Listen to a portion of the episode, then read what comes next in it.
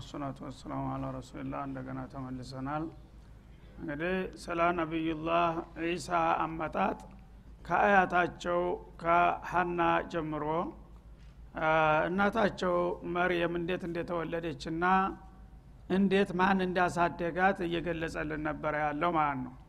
እና መርየም በልዩ እንክብካቤ በነብዩላህ ዘከርያ አላፊነት ስር ሆና ስታድግ ተአምር እንደታየና ከዛ ክስተት ነብዩላህ ዘከርያም ተምረው ካሁን በኋላ ዱዓ ተቀባይነት አላገኘም ብለው ረገብ ብለው የነበሩትን እንደገና ስሜታቸው ተቀስቅሶ ለኔም እኮ የዛ አይነት የተባረከ ልጅ ልሰጠት ይችላል ብለው ጥያቄያቸውን በማጠናከራቸው ምን እንደቀናቸው ይገልጽልናል በጣልቃው ማለት ነው። ሁናሊከ ዱዓ ዘከርያ ረበ መርየም አና ለኪ ይህ አይነት ሲሳይ ከየት መጣልሽ ተብላ ስትጠየቅ ምን عندላህ ኢነላህ ይርዝቁ ማን ይሻው بغير حساب በማለት መልስ ስትሰጥ የነብዩላህ ዘከርያን ስሜት ቀሰቀሰችውና የነ እንደገና በአዲስ መልኩ ባለ ኃይሉ ጌታውን ሙጥኝ ብሎ ለመነና ጸለየ ማለት ነው። قال ربي هب لي من لدنك ذرية طيبة ጌታዬ ለኢምራን ይችን የመሰለች ተባረከች ልጅ እንደሰጠው ሁሉ ለኢምራን በተሰብ ለኔም እንደዚሁ የተባረከ ንጹህ ልጅ ስጠኝ በማለት ዱዓ አደረገ ይላል። إنك سميع الدعاء አንተ የአቢቶኞቹን አቤቱታ ሰሚ ተቀባይ የሆንክ ጌታ ነህና ለኔም እኮ የተባረከ ልጅ ልሰጠኝ ትችላለህ በማለት ጌታውን ተማጸነ ይላል። ናሳቸው እንግዲህ በተዳከመ እድሜያቸው በመጨረሻ አካባቢ ነው ይሄን የሚጠይቁት። ያኔ ወቅቱ ሲደርስ ሁሉም ነገር ቀላል ነውና አሁን አላህ Subhanahu Wa Ta'ala በዛ አጋጣሚ ለሳቸውም ጥሩ ድል ሊሰጣቸው ነው። ፈናደቱል መላኢካ ወሁ ቃኢሙ ይሰሊ ፊል ሚህራብ በቤተል መቅዲስ ጓዳ ውስጥ እየሰገዱ ቆመው ይያሉ መላእክቶች መጥተው ጠሯቸው ማለት ነው። ያ ነብዩላህ ያ ዘከርያ ይያሉ ይጠሯቸዋል እሳቸው ሶላት ውስጥ ዱዓ ያደረጉ ይያሉ ማለት ነው። ወዳውኑ እንግዲህ ቱማታ መልሱ መጣላቸው ማለት ነው። እሳቸው ዱዓ በማድረግ ይያሉ አብሊ ذريةን طيبة إنك سميع الدعاء ሲሉ ወዳውኑ በቅጽበት ሂዱና በቃ የጠየከው ልጅ ሰጣሃለሁ ብላችሁ ንገሩ ብሎ መላእክቶችን ልኳል የመላእክታ ቡድን። ያ የመላእክታ ቡድን መጣና በሩ ላይ ቆሞ ያ ዘከርያ ብለው መልስ ሊሰጧቸው ነው ማለት ነው። ፈናደቱል መላኢካ ወቃኢሙ ይሰሊ ፊል ሚህራብ በጓዳቸው ቆመው ጌታቸው ጋራ እየተወያዩና እየተማጸኑ ዱዓ በማድረግ ላይ ያሉ መላእክቶቹ መጥተው ጠሯቸው። ምን በሚል አንላህ ይበሽሩከ በያህያ አላህ Subhanahu Wa Ta'ala ያህያ የተባለ ልዩ ልጅ እንደሚሰጥህ አብስሩ ብሎናልና ደስ ይበልህ ብለው ምስራት ነገሯቸው ማለት ነው። ከነስሙ አስቀድሞ ጌታ የሰየመው የተባረከ ልጅ ማን ነው ሳይጸነስ ሳይወለድ አላህ ስሙን ሰጣቸው ማለት ነው። ያህያ የተባለ ልጅ ልሰጥህ ወስኛለሁኝ ብላችሁ ንገሩት ብሎ መላእክቶቹን ላካቸው። ያህያ የተባለ ልጅ ሊወለድልህ ነው ብለው መተዋበሰሯቸው ማለት ነው። ሙሰድቀን በከሊማት من الله እና ያህያ የተባለው ልጅ መጀመሪያ እንግዲህ የተለያዩ መልካም ስነ መግባሮች አሉት ከነዛ ባህሪያቶቹ አንዳንዶቹን ከወዲሁ እጠቁማለሁ አላቸው። አንደኛ በአላህ ልዩ ቃል የሚያምን ይላል። በአላህ ልዩ ቃል የመጀመሪያ አማኝ የሚሆን ልጅ ሰጣለሁኝ ብላችሁ አብስሩ ብሎናል ይላል። ማለት ምንድነው? በኢሳ የሚያምን ማለት ነው። ኢሳን አሁን ተመርየም ሊያስወልድ ነው አላህ እና ኢሳና ያህያ የሚመጡበት ወቅት ተቀራራቢ ነው። ያህያ ቀደም ብለው ትንሽ ተወለዱ እና የህታማማች ልጆች አክስትና ያክስት ልጅ ናቸው ማለት ነው። እና አሁን ይሄ ልጅ እንግዲህ በእድሜ ተቀራራቢ ስለሆኑ የኢሳ ጓደኛ ሆነው ሊያድጉ ነው አብረው ማለት ነው። መርየም ኢሳን ተወልዳለች፣ አክስቲቱ ደግሞ ያህያን ተወልዳለች ማለት ነው።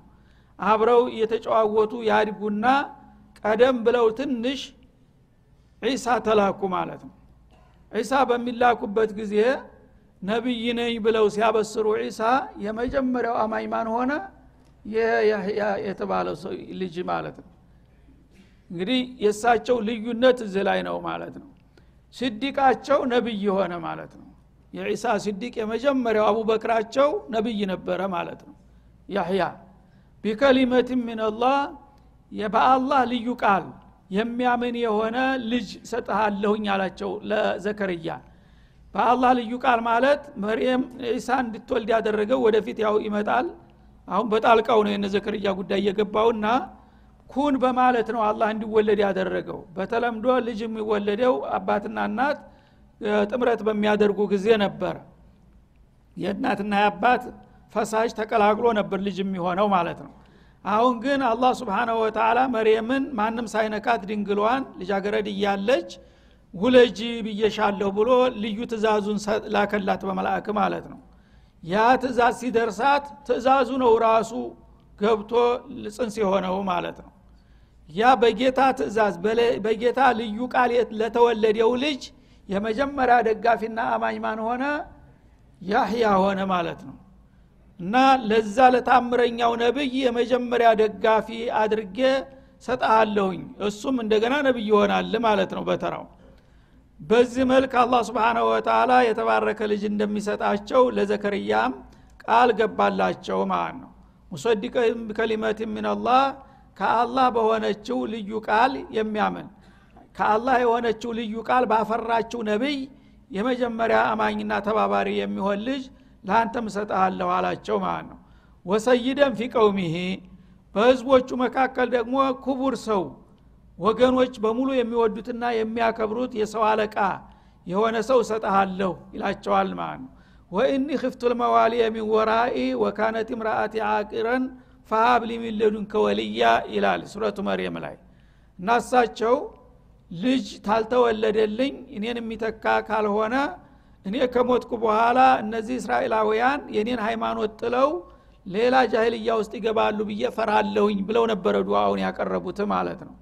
በዛ መሰረት እሳቸውን የሚያጥፍ የሚተካ ታላቅ ልጅ እንደሚሰጣቸው ማለት ነው እንግዲህ የኔ አይነት መርህ የኔን ዓላማ የሚከተል ልጅ ቢኖረኝ በህዝብ መካከል እኔ ተወዳጅና ተከባሪነት ስላለኝ ያ ልጅ ደግሞ እኔን ተተካ ተውሂዱ ይቀጥላል ማለት ነው እኔ ግን ተሞትኩኝ በኋላ ሰዎቹን የሚተኩ አይደሉም ህዝቦቹ በአካባቢ ያሉት ስለዚህ ይሄንን እንግዲህ ክፍተት የሚዘጋ ሰው ከለለ ሚዛን ያለው ሰዎች ወደ ጃሂልያ ነው የሚሄዱት ማለት ነው እና ባክ ለህዝቦች እረኛ የሚሆን የሚጠብቃቸው አለቃቸውና እነሱ የሚያከብሩትና የሚያፈቅሩት ሚዛን ያለው ሊሰጠይ ብለው ነበር ዱዓ ያደረጉት ማለት ነው በዛ መሰረት ወሰይደን አላቸው አዎ በህዝቦች ዘንዳ በጣም ተከባሪነትና ተሰሚነት ያለው ታላቅ ልጅ ሰጣለሁ የሚል መልስ ሰጥመጣላቸው ማለት ነው ወሐሱራን እንደገና ደግሞ በዒባዳው ረገድ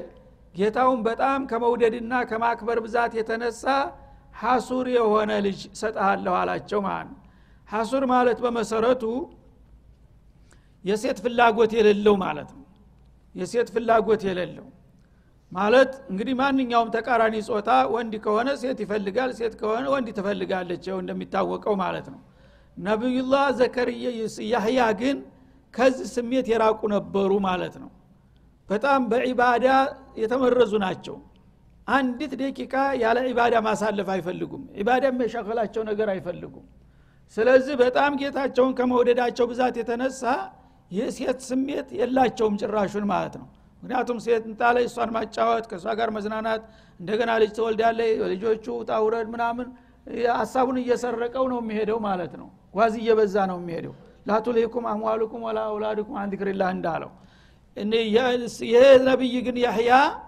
በምንም አይነት ሴት የሚባል ነገር ትዝ አይላቸውም ጭራሹን ማለት ነው እና ከሴት ስሜት የራቀ ይላቸዋል ለማን ብሎ እንግዲህ በተፈጥሮው የወንድነት ስሜት የለውም ማለት አይደለም ወንቅጥቅጥ ነው ማለት አይደለም አላህ Subhanahu Wa Ta'ala በጣም የወደደውና የባረከው ከመሆኑ የተነሳ እሱም ከሱ ውጭ ማንንም እንዲያፈቅር አይፈልግም እሳቸውም ከጌታቸው የሚያሻቀላቸው ነገር አይፈልጉም በኢባዳ የተጠመዱ ናቸው 24 ሰዓት ማለት ነው ወነብየን ሚነ ሷሊሂን ከዛም በላይ ደግሞ ከታላላቆቹ ነብይ ነው ማለት ነው ከደጋጎቹ ስመጥር ከሆኑት ነብዮች የሚቆጠር ልጅ ነው ዝም ብሎ ልጅ ሳይሆን እንደዚህ አይነት ልዩ ልጅ ሰጣለሁ ብሎ አበስራቸው ማለት ነው ለማን ለዘከርያ ያህያ እንደሚወለድላቸው ይሄን በሚላቸው ጊዜ በጣም እንግዲህ ተጠበቁት በላይ አስደሳቸው ሆነ ዜና በመሆኑ እሳቸው ማመናቃታቸው እውነት ይሄ ነገር ሊሆን ነው ወይስ ምንድነው በቁም የየቃጀው ነው ህልም ነው አሉ ማለት ነው። قال ربي ان يكون لي غلام አሏቸው አለ እንዴ እውነት ነው የሚባለው ነገር እውነት ምንድነው የምሰማው ያለሁት እውነት ለኔ ልጅ ሊኖረኝ አሉ እሳቸው ልጅ ወልድ ያለ የሚለው ተስፋቸው በጣም ምን ነበረ የመርየም ጉዳይ ነው ይሄን አይነት ስም የዘርቶባቸው እንደገና ዱአ እንዲነሳሱ ያደረገ አሁን ግን መልሱ በጣም አስገራሚ በሆነ መልኩ ሲመጣ ማመናቃታቸውና እውነትን የለወልድ አሉ አና يكون لي غلام እኔም የልጅ አባት ልሆን ልጅ ሊኖረኝ ጌታዬ አሉ ወቀር በለገን የልክበሩ እና እኔ የሽምግልና ጣራ ደርሻለሁ በእኔ እድሜ ያለ ሰው ባሁን ጊዜ ወልዳል ተብሎ አይተበቀም አሉ ወምራአቲ አቂር እንደገና ባለቤቴ ደግሞ ድርቅ ያለች መካናት ባገምባሪ በቅሎ ቃጭል ተጨምሮ እንደሚባለው ማለት ነው ሰውየው ሽማግሌ ሴትዮዋ መካን እሷም አሮጊት ናት እድሜዋም ሄዷል በወጣትነቷም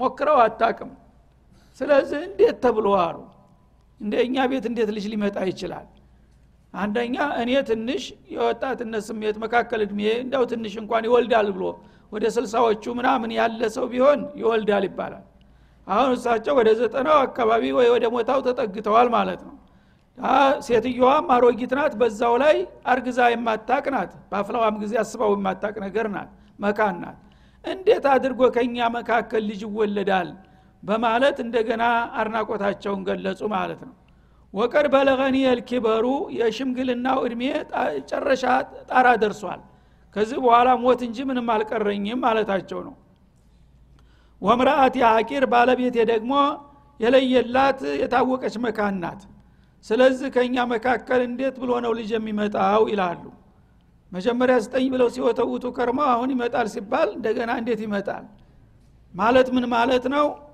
መጀመሪያ እንግዲህ ተስፋቸው ያለው ተዛሬ ተነገ ያሉ ነበር አሁን ግን የመጨረሻ ጣራ ላይ ደርሰው ካሁን በኋላ እንኳን የሚባልበት ደረጃ ላይ ከደረሱ በኋላ ስለመጣ እንዴት ተብሎ አሰኛቸው ማለት ነው ያነ ተጌታ ገፍተ የመጣ ነገር የሚገድበው የለምና قال كذلك الله يفعل ما يشاء አንተ ምን አገባህ አላቸው አላህ አደርጋለሁ ይካለ እንደዚህ ነው የፈለገውን የሚያደርገው አንተ ሽማግሌ ሆን እሷ አሮጊት ሆን መካን ሆን እኔ ሆን ታልኩ ምን ችግር አለ ይሄው ሁሉ እኮ የሚከለክለኝ ነገር የለም በማለት አረጋገጠላቸው ማለት ነው ያነ ነገሩ እንደሚፈጸም ሲረጋገጥላቸው ደግሞ ችኮላ ደግሞ ተሰማቸው ማለት ነው አሁን ነገ ዛሬ ሞታለሁ እያሉ እየፈሩ ስለሆነ ይሄ ልጅ እውነት ተወልዶ ባይኔ ያየዋለሁኝ ወይስ ሳላየው ሞት ይሆን የሚል ስጋት ስለተሰማቸው قال رب اجعل لي آية መጀመሪያ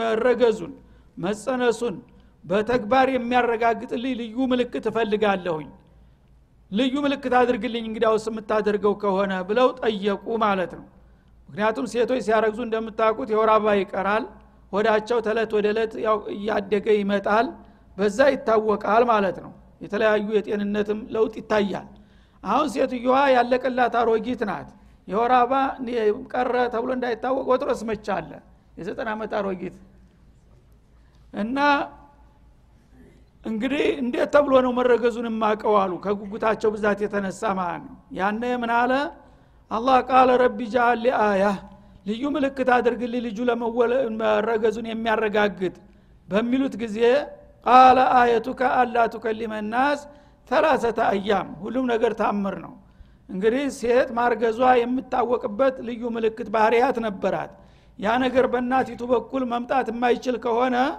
ባንተው በኩል ይመጣል ምልክቱ አላቸው ማለት ነው ባለቤት ማርገዟን ባንተ አሳያለሁ ምልክት እሷ ላይ ሳይሆን ይላቸዋል ማለት ነው እና እሱም እንዲነው አላ ተከለመና 30 አያም ለ3 ቀናት በተከታታይ ሰዎችን ማናገር አትችልም ያነ ልጁ መረገዙን በዚህ ወቀው አላቸው ማለት ነው እና 30 ላይ ሰውያ ይላል ሱረቱ መርየም ላይ ሰውየን አንተ ጤናማ ሆነህ መናገር አቅቶህ በቃ ተዘግተህ 3 ቀን ትቆያለህ ሲላቸው በቃ መሞቴ ነው ብለው እንዳይደነግጡ በጤንነት ነው ኖርማል ሆነ ምንም ሳትታመም ሳትደክም አንደበት ብቻ ይዘጋል አላቸው አላህ Subhanahu Wa Ta'ala።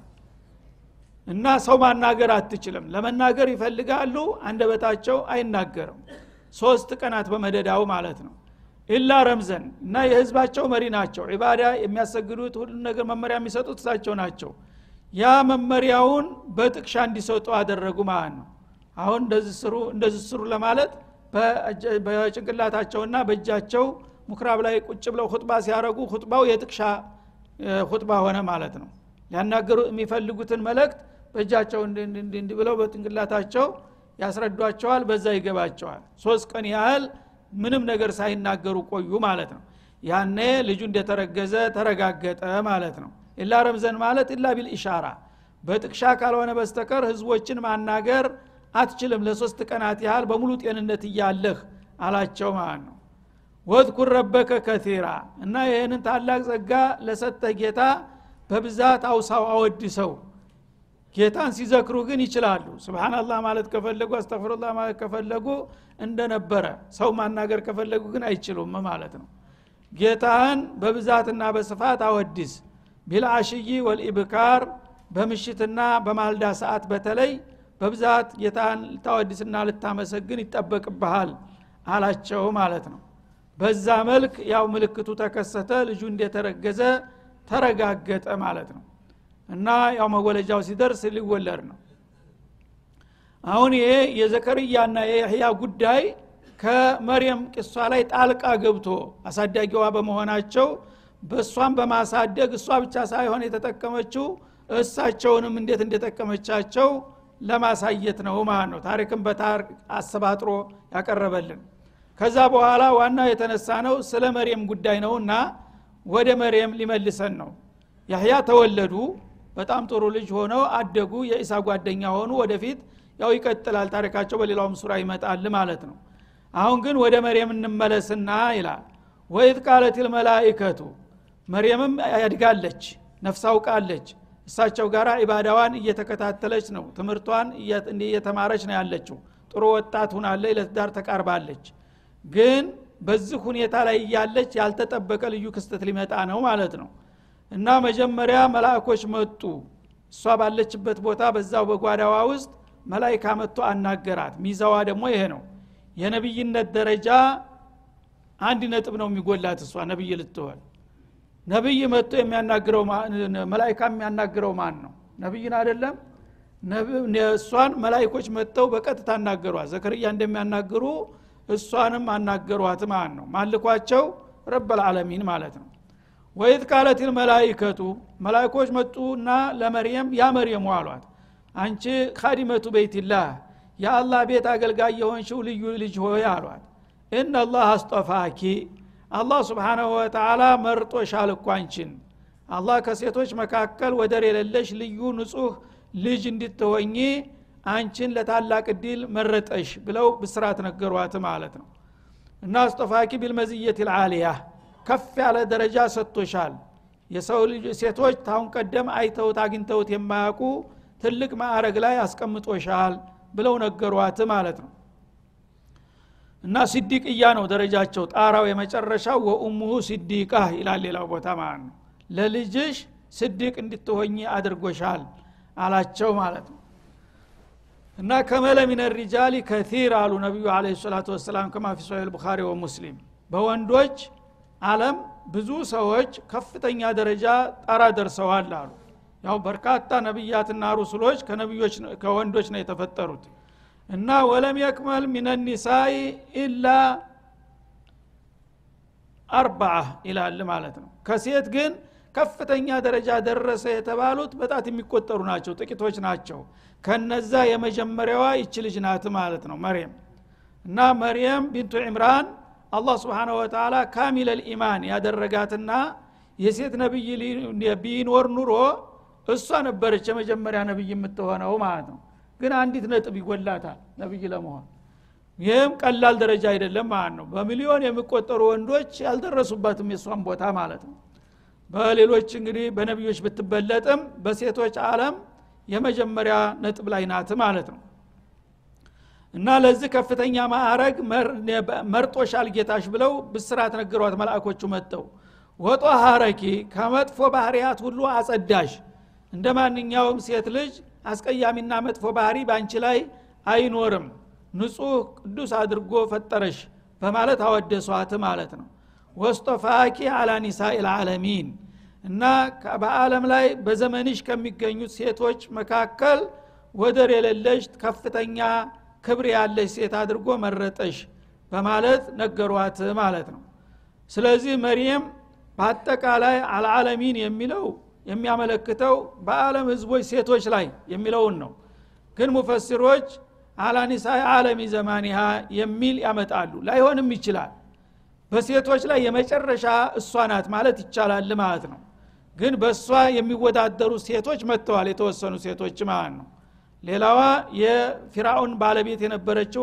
አሲያ ቢንቱ ሙዛሂም ረህመሁላህ እሷም ከፍተኛ ደረጃ አላህ ተደረሱት አንዷ ናት ማለት ነው ሌላው ኸዲጃ ቢንቱ ኹወይሊድ ናቸው ማለት ነው ኸዲጃቱል ኩብራ የኛ ነብይ ባለቤት ማለት ነው ከዛ ቀጥላ ፋጢማ ቢንቱ መሐመድ አለይሂ ሰላቱ ወሰለም ከዛ አኢሻ ቢንቱ አቢበክር እነዚህ ናቸው የዓለም ፈርጥ ሴቶች የሚባሉት ማለት ነው ስለዚህ እንግዲህ ከነዚህ የመጀመሪያ ረቅም ዋሂድ የሆነች ማን ሆነች መርየም ሆነች ማለት ነው መርየም እንግዲህ አጠቃላይ ሁሉንም ትበልጣቸዋለች ተባለም በዘመኑም ይሁን ማንኛውም አላህ Subhanahu Wa Ta'ala ቢወሂ ሙነዘል የመረጣቸው በመሆን ትለያለች ስለዚህ ነስን ሰሪህ ያላት እሷ ናት ሌሎቹ አሁን በቁርአን ደረጃ እስጠፋቂ ወጣሃራቂ ተብሎ የተነገረለት የለም ማለት ነው በሐዲስ ነው የመጣው የሌሎቹ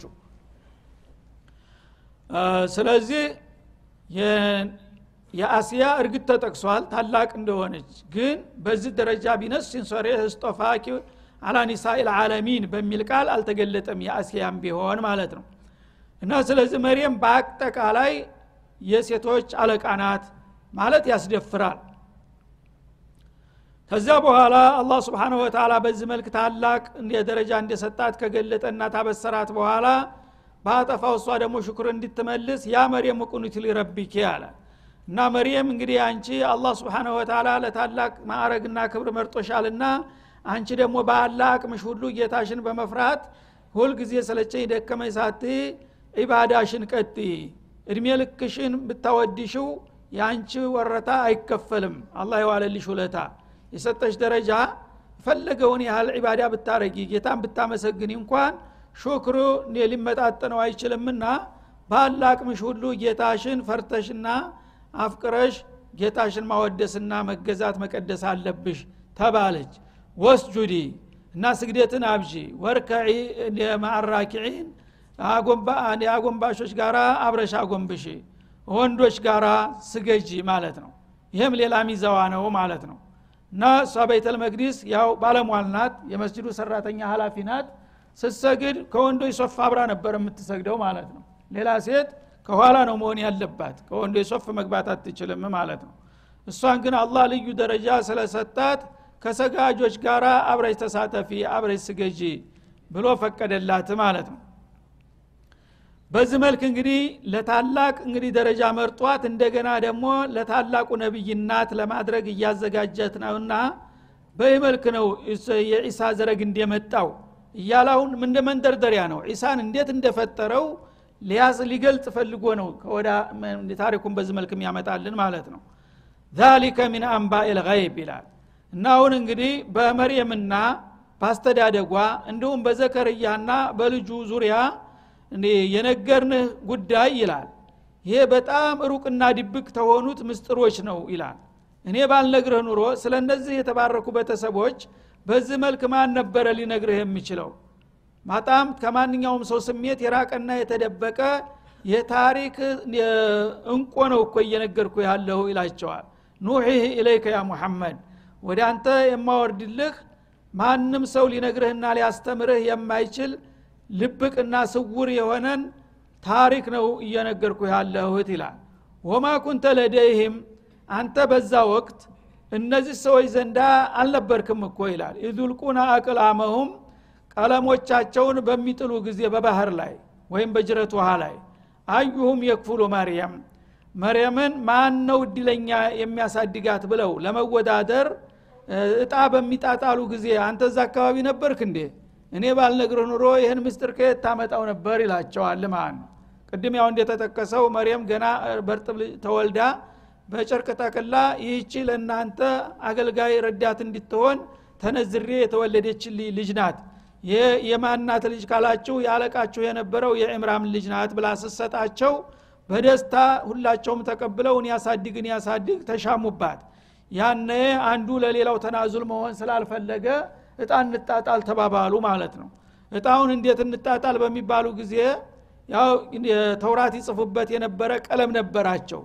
ቀለማችንን እጅረት ውሃ ላይ ወስደን እንጣል እና ሰው አይደለም የሚያወጣው ጣውን ማለት ነው። ሰው ከሆነ አርሎ አድርጎ ለዘመድ ለወዳጅ እንዳይሸውዳቸው በመፍራት ለባህር ሰጡት ለውሃ ሰጡት ጣውን ማለት ነው። ሁላችሁም ቀለማችሁን ሰብስቡ አመጡና አይናቸው ያየ ጅረቱ ሃይ ኡርዱን ሀገር የሚገኘው ትልቁ ጅረት እዛ ወስደው በህዝብ ፊት ፏፏቴው ላይ ጣሉት ማለት ነው። ቀለማቸውን በሚጥሉስ ጊዜ እንዴት ነው የተስማሙት? ቀለሙን ውሃው ይዞት የሄደ ቀለም ተሸናፊ ነው፣ ውሃውን ተቋቁሞ ባለበት የቆየ ቀለም አሸናፊ ነው ተብሎ ተስማሙ መጀመሪያ ማለት ነው። በዛ መልክ ጅረት ውሃ ላይ እንዳባይ ኃይለኛ በሚጎርፍ ውሃ ላይ ቀለማቸውን ወስደው ጣሉ። በሚጥሉ ጊዜ የዘከርያ ቀለም አለበት ቦታ ተተክሎ ቁጭ አለ። ውሃው ሊወስደው አልቻለም ማለት ነው። ሌላው በውጠር አድርጎት ሄደ። እንደውም የሳቸው ተመልሶ በፏፏቴ ወደ ላይ ነጠረ ይላል ወደ ኋላ። የዛ ጊዜ በቃ ሁሉም እስቲስላም ሆነ። ወትሮውንስ ነብይ ጋር ተወዳድረልና ጨንፍ እኛ አብዲነን አሉና በቃ እጅ ሰጡ ማለት ነው። ያንን እንግዲህ የአላህ Subhanahu Wa Ta'ala ተአምር አንተ እዛ ነበርክ እንደ የዛ ጊዜ ጣስጣጣሉ ውሃ ላይ ቀለማቸውን ሲወረውሩ ይላቸዋል ነብዩ መሐመድን። የት ስንት ሺህ አመት ነው ተዛ መካከል ያለው እና ያንን ነገር እኔ ባልነግርህ ኑሮ እንዴት ልታውቀው ትችል ነበረ? ይሄንን የታሪክ እንቆ የሆነ ነገር እኮ ነው የምነግርህ ያለው። በዛ ሰዓት ማንም ሰው አንተ እዛም አልነበርክም፣ እንኳን አንተ ወላጆች አልተወለዱም፣ አገሩም ደግሞ አካባቢው አልነበረም፣ በተሰቦች ባፈታሪክ እንኳን አልሰሙም። ይሄን ነገር ከየት አመጣኸው እኔ ባልነግርህ ኑሮ ይላቸዋል እኛ ነብይ ማለት ነው። አዩም የክፍሉ መርየም ወማ ኩንተ ለደህም ይደختصمون መርየምን ያሳድግ ሲወዛገቡና ሲከራከሩ አንተ አጠገባቸው አልነበርክም። እኔ ነኝ ይሄን ታሪክ አምጥቼ የነገርኩህና በዛ አጋጣሚ አንተም የአላህ ነብይ ለመሆንህ ከሚያረጋግጡ ታምር ይሄን ታሪክ በዚህ መልክ ቁልጭ አድርገህ ማቅረብህ አንዱ የሚጠቀሰው ነው ይላቸዋል ማለት ነው። ስለዚህ ወቅቱ ያው ስለ ተገባደደ የዛሬው እዚሁ ላይ ይቋጫል። ታሪኩ እንዳለ ነው እንደገና እንደተጀመረ ነው ያለው። የነብዩላህ ኢሳ አወላለድ ግን አልተጀመረም። አሁን እናቲቱ መርየም ላይ ያለው ጉዳይ ላይ ነው የቆምነው። ነገ አላህ ፈቃዱ ከሆነ በቀጣው እንመለስበታለን። ብዙዎቻችሁ እንደማትቀሩ ተስፋ እናደርጋለን። ነገ ኢንሻአላህ ሰለላሁ ዐለይሂ ወሰለም አለ ነብዩ